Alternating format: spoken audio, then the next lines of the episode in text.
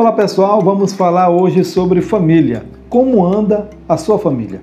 A família tem um papel maravilhoso em uma nação. Formar crianças que contribuirão para a economia e para o crescimento da nação, educar a próxima geração de líderes da nação e oferecer provisão para seus idosos são coisas de grande importância. A família é o departamento de educação e assistência social para uma nação. Mas quando o Estado assume essas funções, a família, especialmente, perde sua importância. A nação dos Estados Unidos se tornou uma das maiores potências do planeta, sabe por quê? Por causa de suas famílias.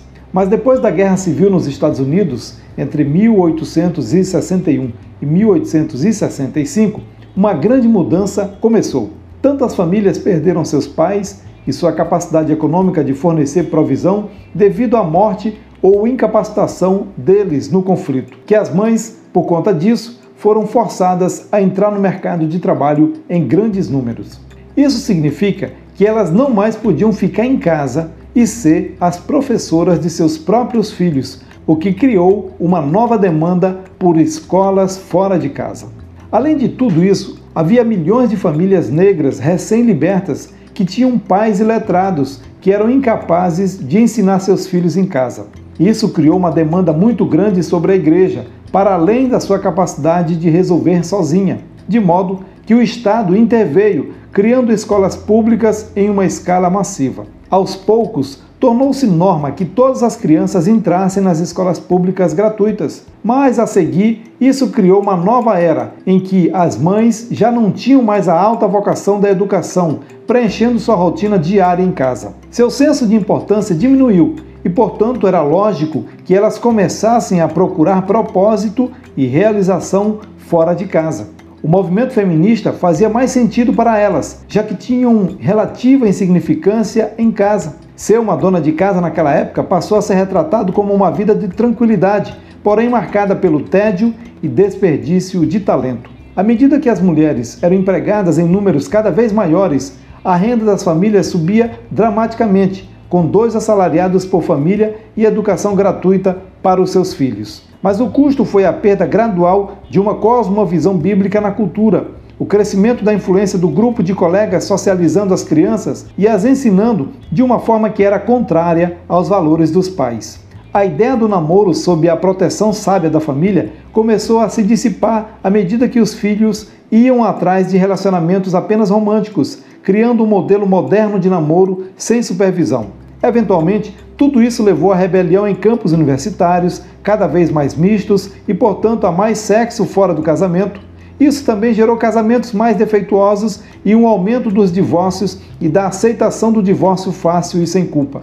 Mais tarde, seguiam-se mais relações de convivência apenas sem qualquer compromisso de casamento e mais abortos para lidar com as gestações já esperadas e com o problema dos cônjuges ausentes para cuidar de crianças. Com a cultura do divórcio, vieram muitas famílias de pais solteiros, incapazes de mostrar às crianças modelos saudáveis de ambos os gêneros e, com isso, o crescimento da confusão em relação à orientação sexual, à homossexualidade, bem como o aumento da pobreza e do crime.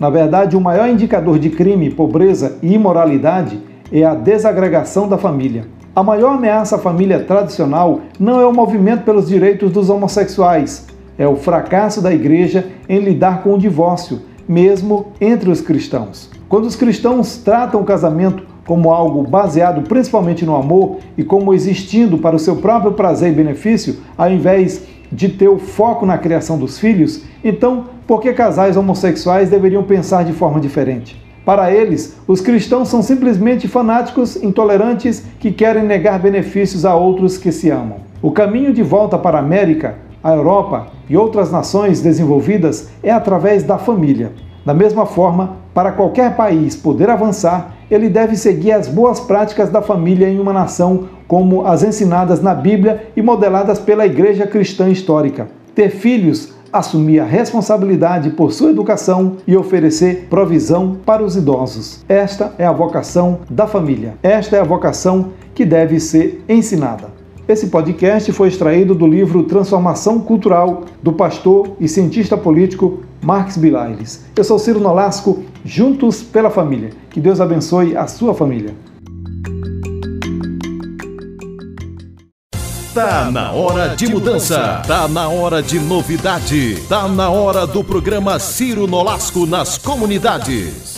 Olá, gente! A partir de agora você vai acompanhar o programa Ciro Nolasco nas comunidades. Um espaço entre o nosso candidato a vereador Ciro Nolasco e você, aqui mesmo no seu bairro. Ciro Nolasco é de luta. Quer ver? Vamos conhecer um pouco do nosso futuro vereador.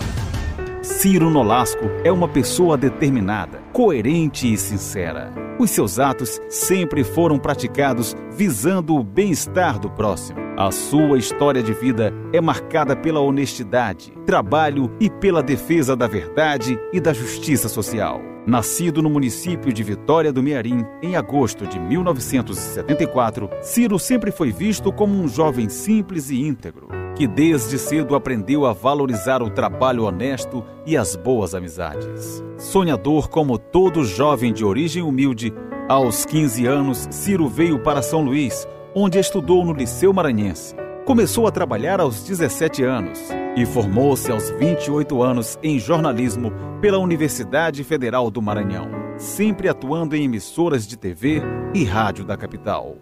E nas ruas, o que será que as pessoas acham de Ciro, hein? Meu nome é Laerte, aqui do bairro da Santa Clara.